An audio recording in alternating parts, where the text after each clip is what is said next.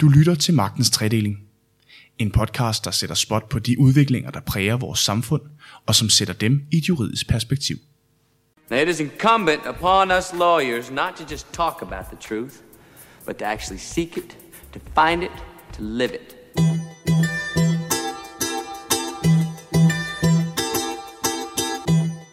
Det er blevet kaldt en af historiens største skandaler i den danske advokatbranche. Sagen mod advokat Johan Slytter og hans firmas misbrug af rettighedskroner har trukket store overskrifter de sidste par måneder, og sagen har efterladt de tre involverede parter med fængselsstraffe og et noget nær knust eftermæle. Interessant i sagen er ikke kun de faktiske omstændigheder, men også hvad hele misæren har af betydning for branchen som helhed. Hvad betyder den meget negative omtale og omfanget af mandatsvig for det i forvejen pressede omdømme, som præger den danske advokatbranche? Det tager vi diskussionen om i denne uges udsendelse. Mit navn det er Rasmus Hylleberg. Velkommen til Magtens Tredeling.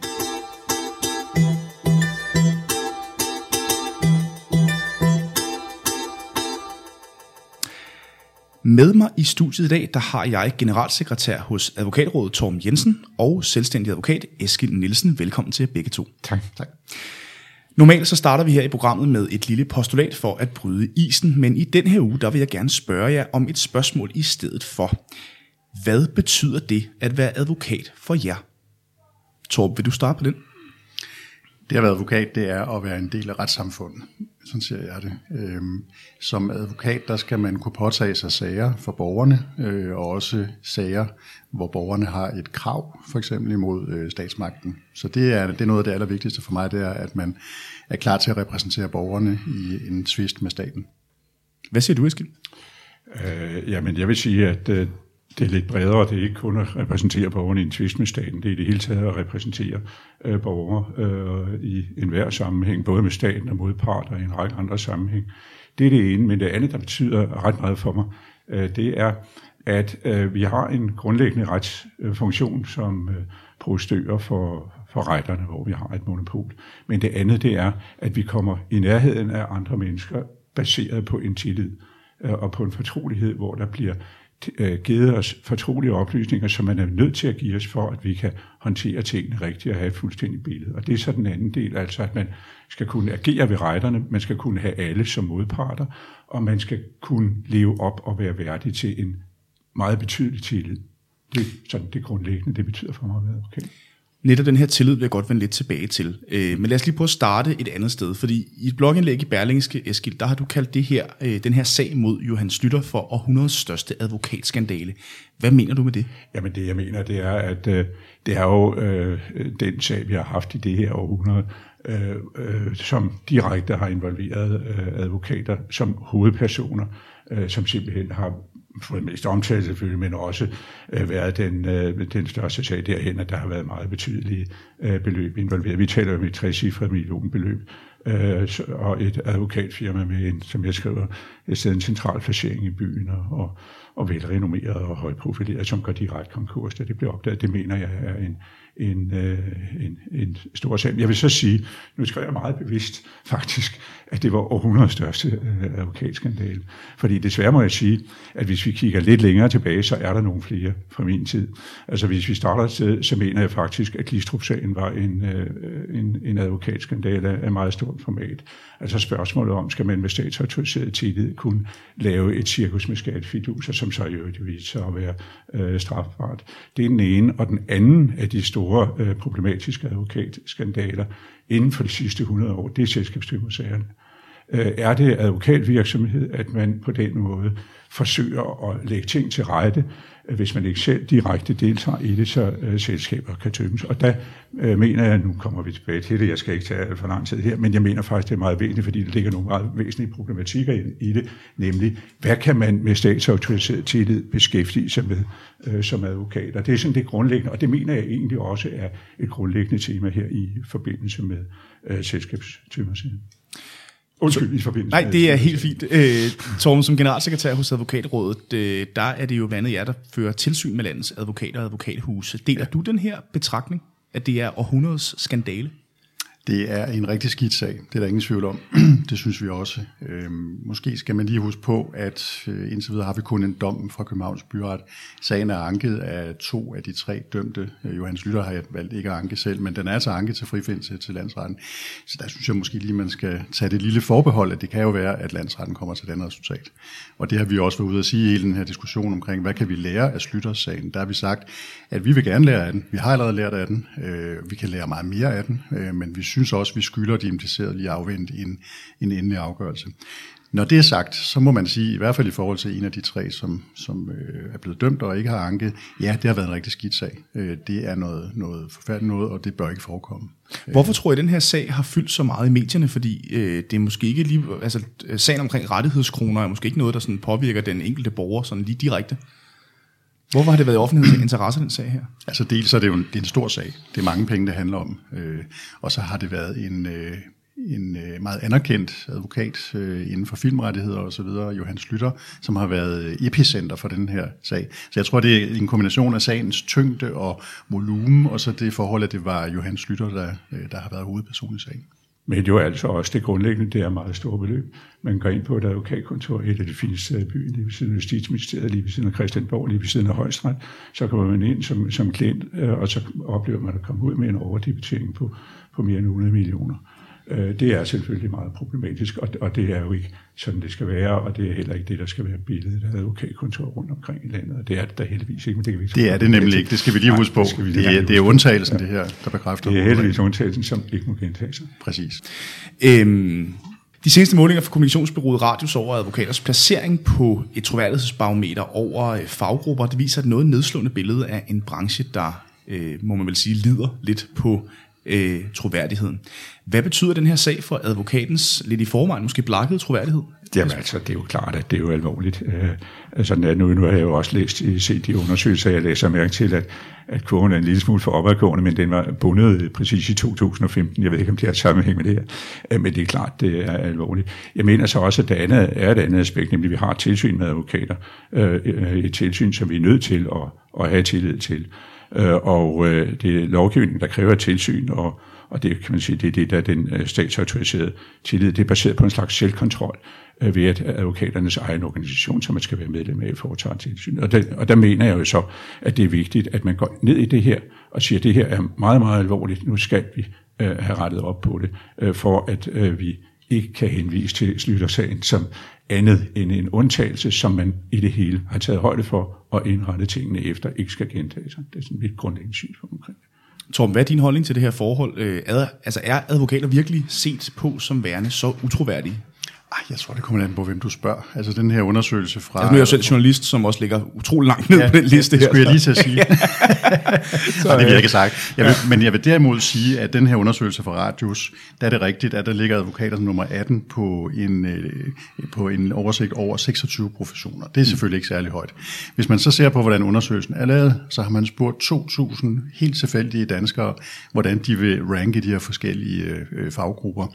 Øh, og der har man så valgt at indplacere advokater advokater der. Men vi ved jo ikke, hvad det er for en gruppe af mennesker, man har spurgt. Er det nogen, der selv har brugt en advokat, eller har man, er det nogle mennesker, der kun har et indtryk af advokatbranchen fra amerikanske film og bøger? Det kunne faktisk godt være det sidste.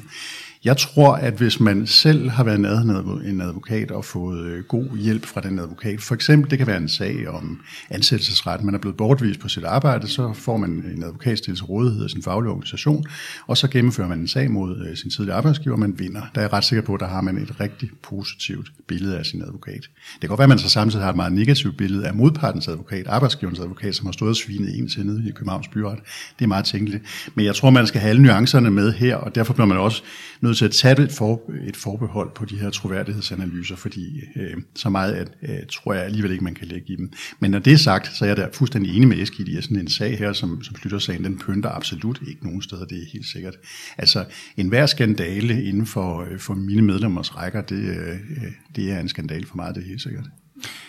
Jeg læste øh, op på, øh, på sagen her, inden øh, vi skulle tale sammen, og der læste jeg mig frem til, at en tidligere anonym ansat for Styllers advokatkontor udtalte i politikken, Øh, jeg citerer, advokatbranchen er fuld af assholes, kynikere og idioter, øh, men hos Johan Slytter var der vanvittig god stemning mellem partnere, fuldmægtige og studenter.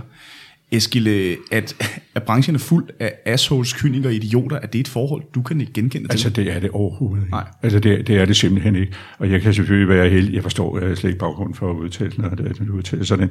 Men, men, men det er så det. Øh, men øh, jeg kan selvfølgelig have været heldig. Men jeg øh, synes egentlig, jeg er lidt privilegeret af at arbejde sammen med, med velbekendte mennesker og ret seriøse mennesker. Det, man kan sige i, i min almindelige hverdag, det, man kan sige om advokater, det er, at der er mange af dem, der er meget flittige, og der er mange af dem, der er meget hårdt arbejdende og arbejdet fylder meget, og nu er det lidt ud af en tangent. Men det kan da godt være, at man inden for advokatbranchen øh, kunne bruge en lille smule mere diversitet, øh, at øh, man øh, måske kan have lidt flere forskellige profiler, som kan blive advokater, fordi det er koncentreret omkring øh, ret hårdt arbejdende mennesker. Og det er der selvfølgelig en god grund til, fordi ligesom man nødt vil have et ens lægeskud øh, for, forsvinde lige midt under en øh, blindtarmsoperation, jamen så vil man heller ikke have, at en advokat skal forlade en sag. Og der er nogle forløb, der er lange. Der er øh, øh, sager, der kan tage lang tid, og man er nødt til at være i en proces i tre måneder. Derfor er man nødt til måske at leve et lille smule man sige, monomalt liv en gang imellem øh, for nogle advokater. Men øh, assholes, og idioter, det kan jeg vildt slet ikke genkende gen, til, og det, ikke sidde for at være, og det siger jeg ikke for at sidde og smiske eller være kollegial. Det kan jeg bare ikke. Jeg er helt enig. Altså jeg kan også sige, at jeg kan slet ikke genkende det der billede af assholes og kynikere. Det er rigtigt, at det er en profession, hvor der bliver arbejdet rigtig meget. Man tjener også godt. Øh, der er tit en sammenhæng mellem de to ting. Men, men mange af de advokater, jeg kender, det er jo dem, der sidder nede på det lokale bibliotek hver anden tirsdag og giver et gratis råd i advokatvagten. Det er der altså ikke ret mange andre professioner, der gør. Det er øh, en kreds af advokater, som har påtaget sig det, der hedder beneficium, altså man er udpeget af justitsministeren til at føre øh, straffesager, øh, og hvor man sidder og holder grundlovsvagt i påsken og i julen og, og hver anden weekend. Og, og det synes jeg ikke, det stemmer overens med et billede af, af assholes, kynikere og idioter. Overhovedet ikke tværtimod. Men nu talte vi lidt om den her rapport før, øh, og, og som du selv siger, at det er svært at se den som værende repræsentativ, da man ikke ved, hvad baggrunden er, for, altså hvad det er for nogle mennesker, man har spurgt ja. i den her undersøgelse.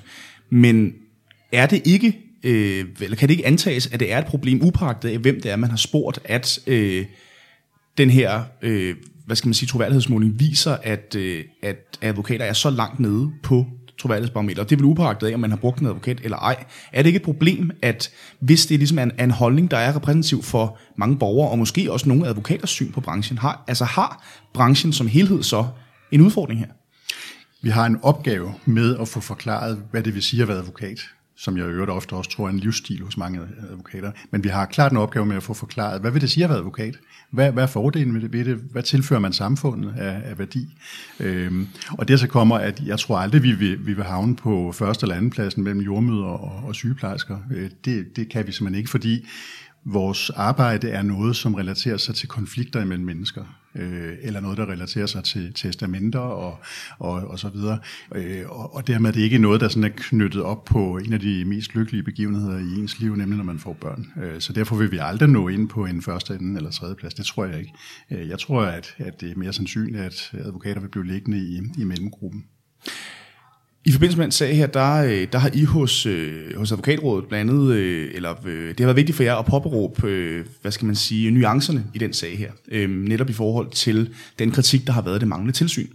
Øh, for den omfattende svindel den her sag, den er jo primært kørt gennem det her eksterne konsulenthus, som advokatfirmaet, øh, som Johan Slytters advokatfirma oprettede uden om deres reelle advokatvirksomhed. Øh, jeg tænker, er det ikke nærliggende at spørge, om er det for nemt at lave undergravende juridisk virksomhed, hvis man blot registrerer det i en anden slags stråmandsvirksomhed udenom sit advokathus, som man undgår det her tilsyn?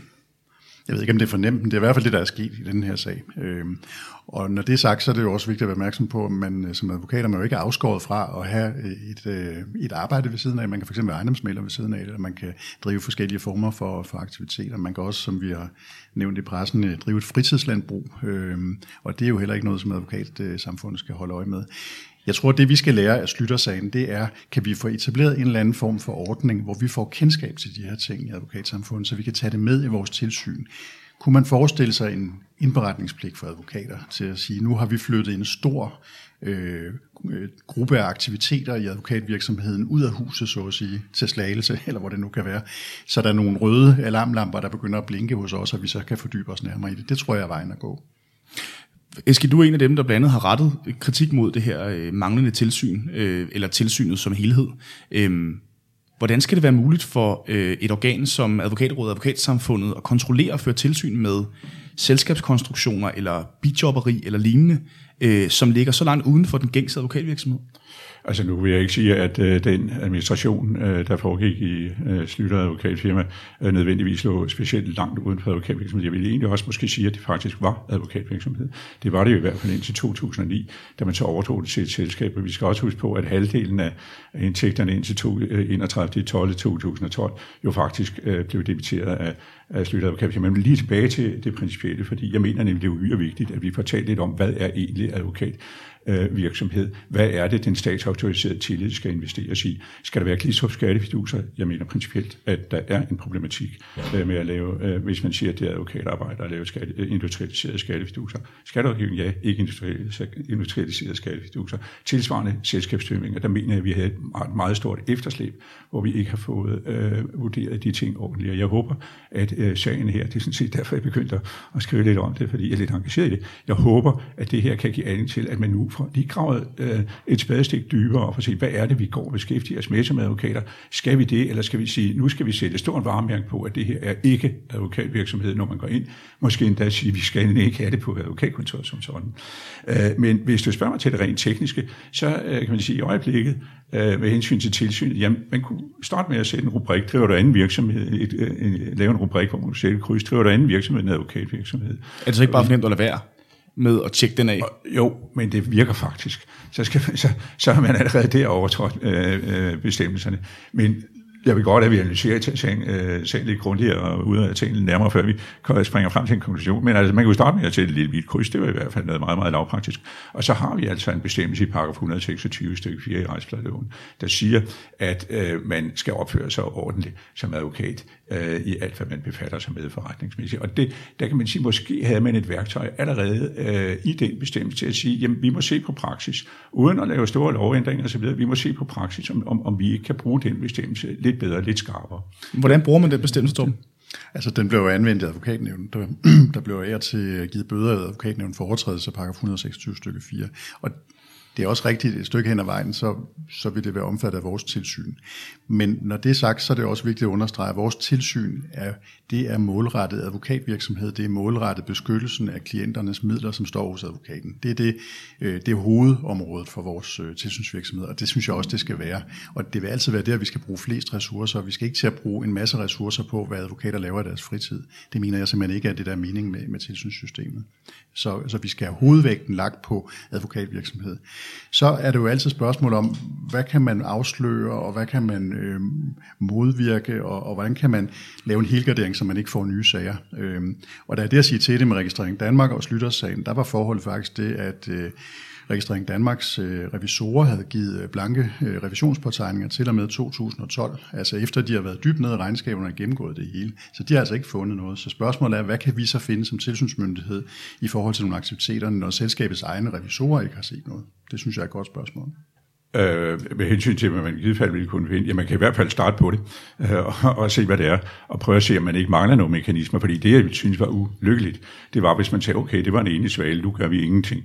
Man må gøre noget, man må reagere på det, man må på en eller anden måde finde nogle mekanismer, for, så man får samlet det op. Og jeg vil så sige, øh, man taler om fritidsbeskæftigelse og fritidslandbrug. Det var altså ikke noget fritidslandbrug, vi havde nede på Øjebro så skal jeg sige lidt på det, for den måde. Det var det altså ikke. Det var fuldtidsbeskæftigelse for det øh, kontor. Det var massive beløb, der kom ind. For Måns Glistrup var det ikke en fritidsbeskæftigelse at lave skattecirkus. For selskabstømmerne var det ikke en fritidsbeskæftigelse at lave selskabstømninger. Og for de advokater, der medvirkede til det, var det heller ikke en fritidsbeskæftigelse. Det var egentlig advokat. Jeg kunne godt tænke mig lige at prøve at, øh, at spørge lidt ind til øh, netop de her, eller det her bijobberi eller bibeskæftigelse, fordi at en af de vigtigste personer i den her sag, det er jo ikke kun Slytter, det er jo også hans højre hånd, Susanne Fryland, som også blev dømt øh, her i sagen, som blandt andet er en af dem, der har anket den. Øhm, og sagen fremgår, at Susanne Fryland modtog øh, meget store konsulenthonorarer for sit virke i registrering Danmark for uden sin løn som partner i det her advokatfirma. Øhm, hvilke regler er der overhovedet, hvis nogen, for bijobberi i den her sammenhæng, Torben? Jamen, der er jo den regel, som Eskild nævnte før, 126 stykke 4 i retsplejeloven, som, som siger, at man også skal udvise god øh, advokatetik, når det gælder i økonomiske forhold uden for den egentlige advokatvirksomhed. Det er, det er klart. Øhm, så der vil man jo måske godt kunne overveje at bruge øh, bestemmelsen i en sag som, som denne her. Der synes jeg måske bare lige, man skal huske på, når man taler om Slyttersagen, og i øvrigt også øh, Mogens Glistrups øh, straffesag, at der er jo gjort op i begge sager, for Slytters vedkommende forløb i hvert fald, strafferetligt. Øh, der er øh, givet nogle ret hårde domme, øh, plus at øh, retten har jo også besluttet at tage advokatbeskikkelsen fra de pågældende. Øh, som jeg husker, der skete det vist også med, med Klistrup. Øh, og, og man kan sige, at man har jo de her to spor. Man har det strafferetlige spor, og ved siden af det, der har man så det, det disciplinære spor i advokatsamfundet. Og i en sag af den her kaliber, øh, hvor der er givet ret markante øh, domme, der synes jeg godt, man kan spørge, om, om det giver nogen mening at overveje en bøde på 10.000 kroner i advokatnævnet, holdt op imod en afgørelse i en straffesag, hvor der er givet øh, års fængsel. Så der er også et spørgsmål om proportionalitet i det. Og så vil jeg også lige nævne i den sammenhæng, som vi også har været ude og sige tidligere, at når vi taler om strafbare forhold begået af en advokat, så er det nu engang politiet og anklagemyndigheden, som er bedst til at efterforske og undersøge sagen. De har nogle redskaber og nogle beføjelser efter retsplejeloven, som vi ikke har, og som vi formentlig heller aldrig nogensinde får. Øh, så derfor vil det være sådan, at hvis man har en mistanke om, at der er begået et strafbart forhold i advokatvirksomheden, så er det politiet, der skal sættes ind. Ja, for, altså er det meningen, øh, altså set øh, med dine briller, Eskil, at advokatrådet øh, skal kunne se alle de her forhold, og skal have de her beføjelser, fordi som Torben også siger, det er jo bagmandspolitiet, og det er jo, øh, altså, hvad skal man sige, politiet, der er myndighed. Jeg hører det. det. Øh, grundlæggende så er det jo sådan, at når man går ind på et advokatkontor, så går man ind på et advokatkontor med tillid. Man sætter sig i stolen, og så har man tillid til den, man sidder overfor, og det er man simpelthen nødt til. Og det der er det grundlæggende spørgsmål, det er, øh, var klienterne kommet ind, ikke fordi jeg er specielt ondt af klienterne i klistrupsagerne, men fordi, som, som snød med skat, og hvad det var, nu var det vildt. Men klienterne, der gik ind, de gik trods alt ind med en tillid til en advokat, som er statsautoriseret.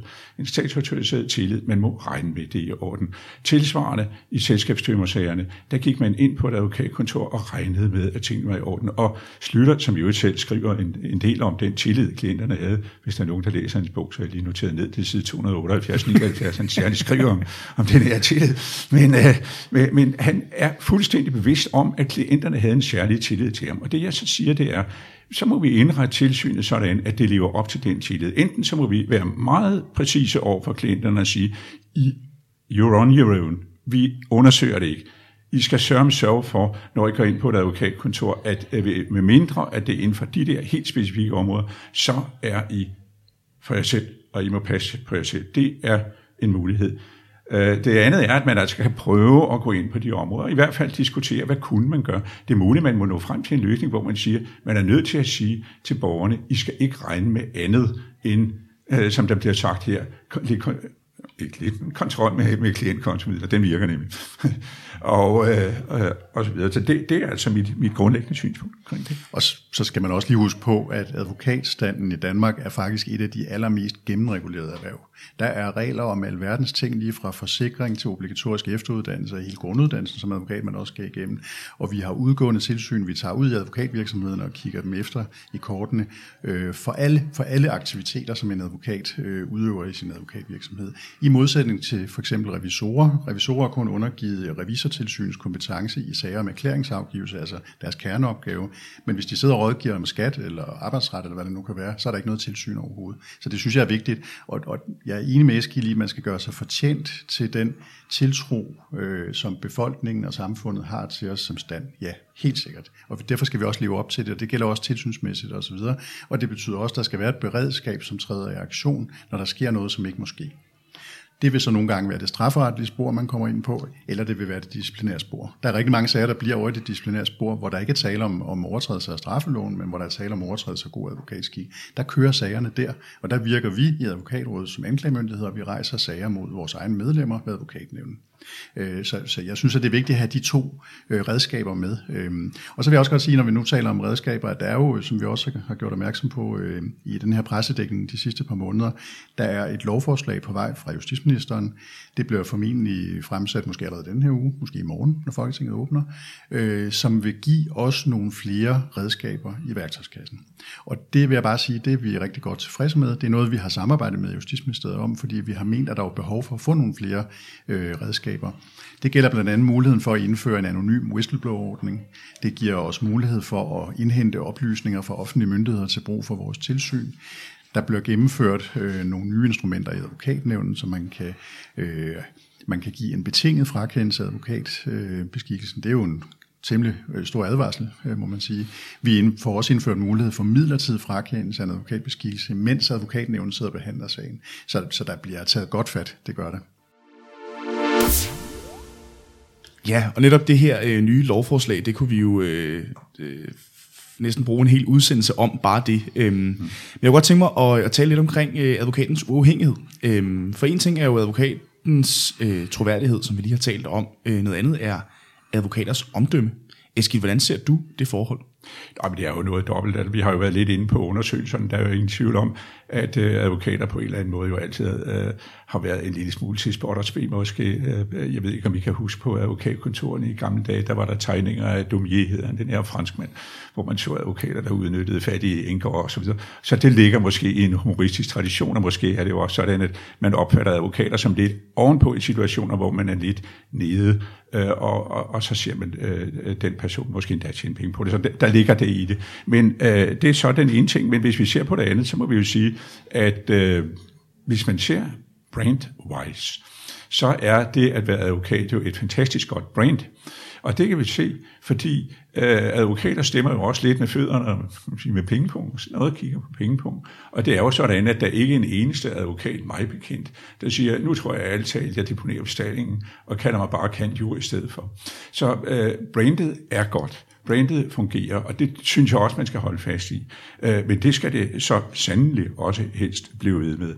Øh, brandet kommer så jo også af, at vi havde indtil 2006 noget så usædvanligt som en egentlig monopolsituation. Altså vi havde en vinkelskriverlov, som, eller jeg vil sige reelt monopolsituation, som gjorde, at man ikke kunne markedsføre sig med juridiske tjenester, og det er måske øh, uden, øh, at man var advokat. Og det er måske i virkeligheden øh, det, vi trænger til at få fuldt lidt op på, for at diskutere, hvad er juridiske tjenester, hvornår er det advokat, hvornår er det ikke advokatvirksomhed. Dengang var der sådan set ikke øh, så meget øh, tvivl om det. Uh, nu skal jeg lige passe på, at jeg ikke fyrer mig selv fra mit advokatkontor. Det vil sige, der er også en problematik, det er måske lidt provokerende, men det er altså sådan, at det simpelthen er meget dyrt at gå til advokat. Og retssikkerheden er vigtigt, og det er vigtigt, at man også kan få retssikkerhed for en rimelig penge. Og der mener jeg faktisk, at vi er nødt til at, at kigge lidt på det. Øh, og det er ikke fordi, jeg siger, at advokater tjener en masse penge, og krigsskridt, det er bare meget høje teamtakster, man opererer med. Man har teamtakster på 3-4.000 kroner, man har også for nyuddannede medarbejdere til øh, typisk teamtakster på 2.000. Hvis du ser en øh, toptrænet, veluddannet 50-årig ingeniør, som kan lave brug og alt muligt, jamen så får han 1390 i timen, som noget, der minder om maksimum. Man kan forhandle længere ned, hvis man laver rammeaftaler. Det mener jeg øh, faktisk er en øh, problematik. Torben Esben snakker her om, øh, om landepris og øh, hvad hedder det, øh, og, øh, og advokatens beskyttede titel. Men jeg ved også, at for dig, der ligger advokaters omdømme rigtig meget på sinde. Hvordan påvirker sådan en sag som Slytter øh, det her forhold? Altså jeg kan sige, at Slyttersagen er nok en af de øh, enkeltsager, der har været diskuteret mest i advokatrådet de sidste par år. Så der er ingen tvivl om, i advokaternes organisation, der, der optager det scenen rigtig meget. Det er der ingen tvivl om. Og, øh, og der er jo også en risiko for, at, øh, at det påvirker omdømme og troværdighed i negativ retning. Det, det er jeg slet ikke i tvivl om, det var vi også inde på tidligere. Men omkring det her med advokaters uafhængighed, hvorfor det egentlig er så vigtigt, øh, der er det jo sådan, at hvis man forestiller sig, at man som borger øh, mener, at man har et krav mod statsmagten, øh, så skal man kunne anlægge en sag uden at frygte, at den advokat, som man nu har ansat til at hjælpe sig i den her sag, bliver udsat for et ekstra tilsynspres. Det kunne man jo godt forestille sig, hvis det var statsmagten, der overtog tilsynet med advokater. Og det er derfor, det er så afgørende at have tilsynet uafhængigt af staten. Og det er derfor, det er så afgørende, at det ligger i advokatsamfundet. Det kan ikke ligge hos en offentlig myndighed. Ikke hvis vi vil kalde os et retssamfund i hvert fald.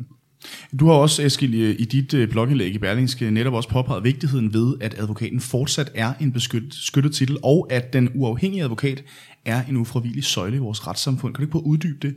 Ja, det er øh, advokaten jo derhen, at øh, advokater øh, har stort set monopol på at føre retssager. Det er indarbejdet i retsplejeloven som noget helt grundlæggende, at man bruger advokater til at føre retssager, øh, bortset fra nogle øh, undtagelser om selv og sådan noget. Så det gør man, og, og det er selvfølgelig vigtigt, at man så har en, en repræsentation i retssystemet som man 100% kan stole på og have tillid til. Og der er, jo, det er jo ikke, der er jo ikke noget mærkeligt i det, det er fordi, det er et ganske særligt håndværk at føre retssager. Det er en ganske særlig koncentration af tingene, øh, og derfor øh, er, der, er der brug for at have egentlige eksperter, som man så har ved, at man har det usædvanlige, nemlig en monopolstilling. Men i dit, i dit blogindlæg, der, der pointerer du blandt andet også muligheden ved, at øh, tilsynet med advokater for eksempel skal flyttes til offentlig instans. Altså, altså hvad vil det hjælpe?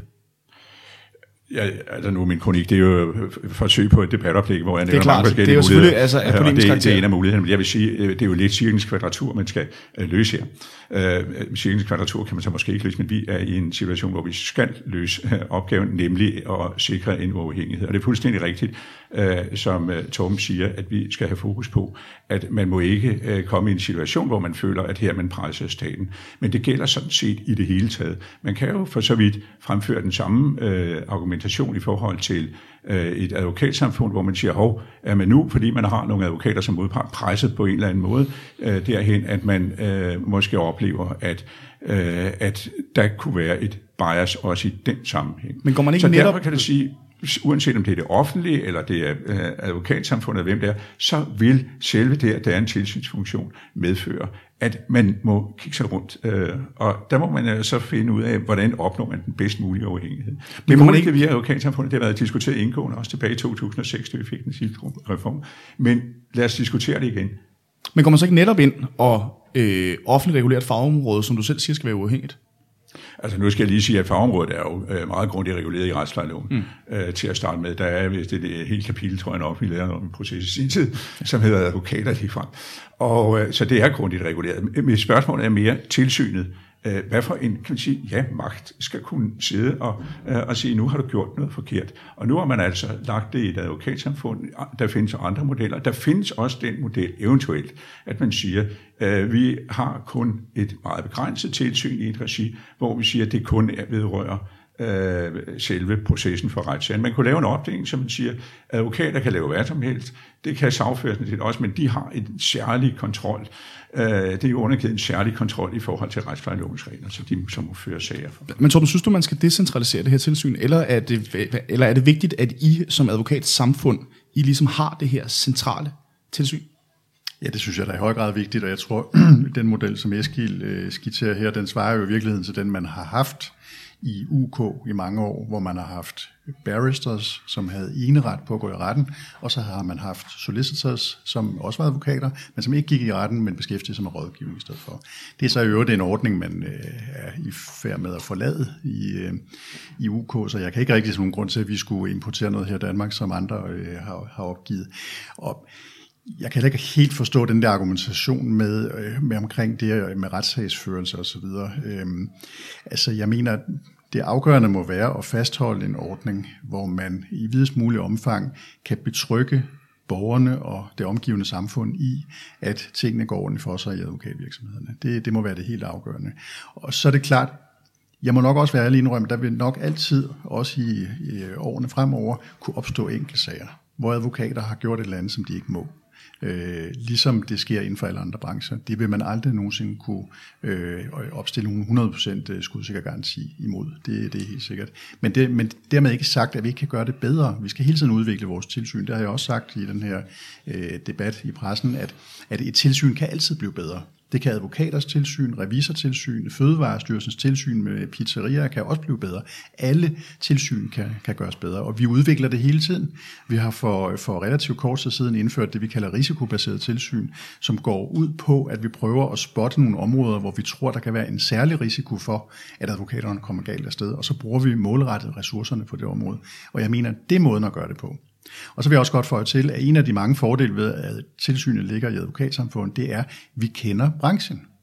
Hvis det var et eller andet statsligt kontor i Justitsministeriet eller i Erhvervsstyrelsen, der skulle føre det her tilsyn, så ville der sidde nogen, der, der ikke anede en pind om, hvad, hvordan branchen ser ud. Vi kender branchen. Øh, Advokatrådet, som er bestyrelsen af advokatsamfundet, består af 15 advokater valgt i hele Danmark i de otte kredse, som landet er inddelt i. Det vil sige, at man har et rigtig godt førstehåndskendskab til, hvad der rører sig ude i branchen. Og det sætter os også i stand til at føre tilsynet langt mere effektivt og langt bedre, end hvis det havde været i et statsligt kontor. Lige til sidste, Eskild, øh, nu hører vi øh, fra Torben, at, øh, det er advokatsamfundet, der kender branchen bedst, og med de her nye tiltag, som Justitsministeriet han sender... Eller øh, altså Justitsministeriet sender i, øh, hvad hedder det, til afstemning øh, med de her øgede beføjelser til tilsynet, så må det vel være et skridt på vej i en rigtig retning? Uh, ja, min problematik er bare, at uh, advokatsamfundet kendte altså ikke branchen godt nok til, at uh, de med et tilsyn i 2014, året lige inden øh, uh, Slytter konkursen, uh, så noget som helst i uh, Slytters advokatfirma. Det er ikke godt nok. Uh, og derfor må man op og overveje modellen, og det er muligt, man kan gøre det dels ved, at man får nogle øgede beføjelser, men det er også muligt, at man må uh, gentænke modellen uh, fuld, fuldstændigt simpelthen. Uh, Altså det lovforslag, vi har omtalt nu et par gange, som jeg regner med bliver fremsat i den her uge, det bygger på en øh, stor rapport lavet af revisionsfirmaet EU, øh, baseret på en lidt anden snak, øh, som opstod sidste år, nemlig forsvarsadvokater. Der var nogle eksempler på, at de havde delt ting og sager ud i fængslerne, og de snød på vægten med salærregninger osv.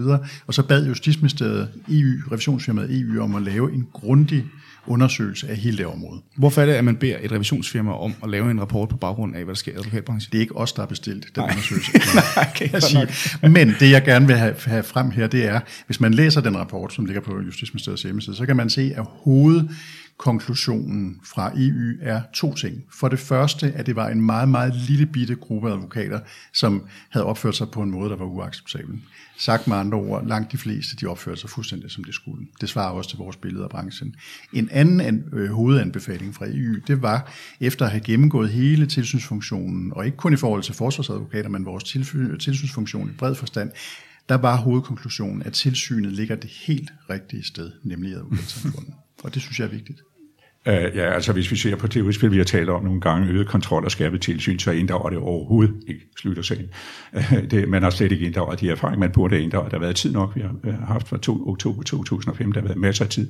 Det har man altså ikke gjort fra Justitsministeriets side. Jeg vil sige, at min kronik, som jeg skrev, den var egentlig mere rettet mod Justitsministeriet, end den var rettet mod advokat, uh, som jeg nu nok mener skulle være kommet med nogle initiativer lidt tidligere. Med hensyn til, uh, til udspillet her, øget kontrol og skærpet tilsyn, der handlede det jo netop om forsvarsadvokater og noget med reklametøj og så videre. Vi var langt væk fra, fra det her. Der var også nogle andre sager, som også har været kendt i pressen, øh, som der ikke er nogen grund til at tage op her, men, men i hvert fald ikke Slytter-sagen.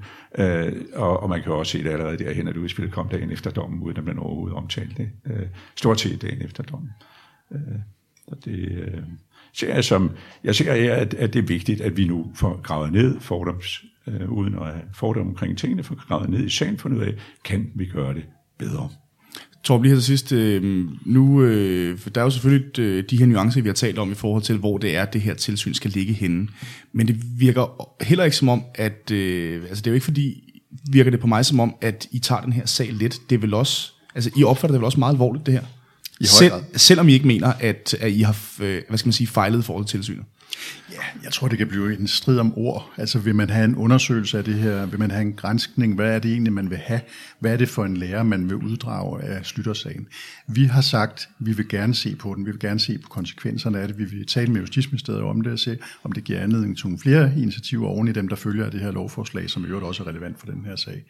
Øhm, øh, men nogen har foreslået, blandt andet professor Mads Brød Andersen, at, man, at vi skulle kaste os ud i en decideret advokatundersøgelse af hele øh, Slyttersagen. Og det kan vi simpelthen ikke se, at der er nogen mening i øh, at, at kaste penge efter en advokatundersøgelse af konkursbo. Vi, vi mener sådan set, at vi har masser af oplysninger, vi kan bruge øh, i det her arbejde.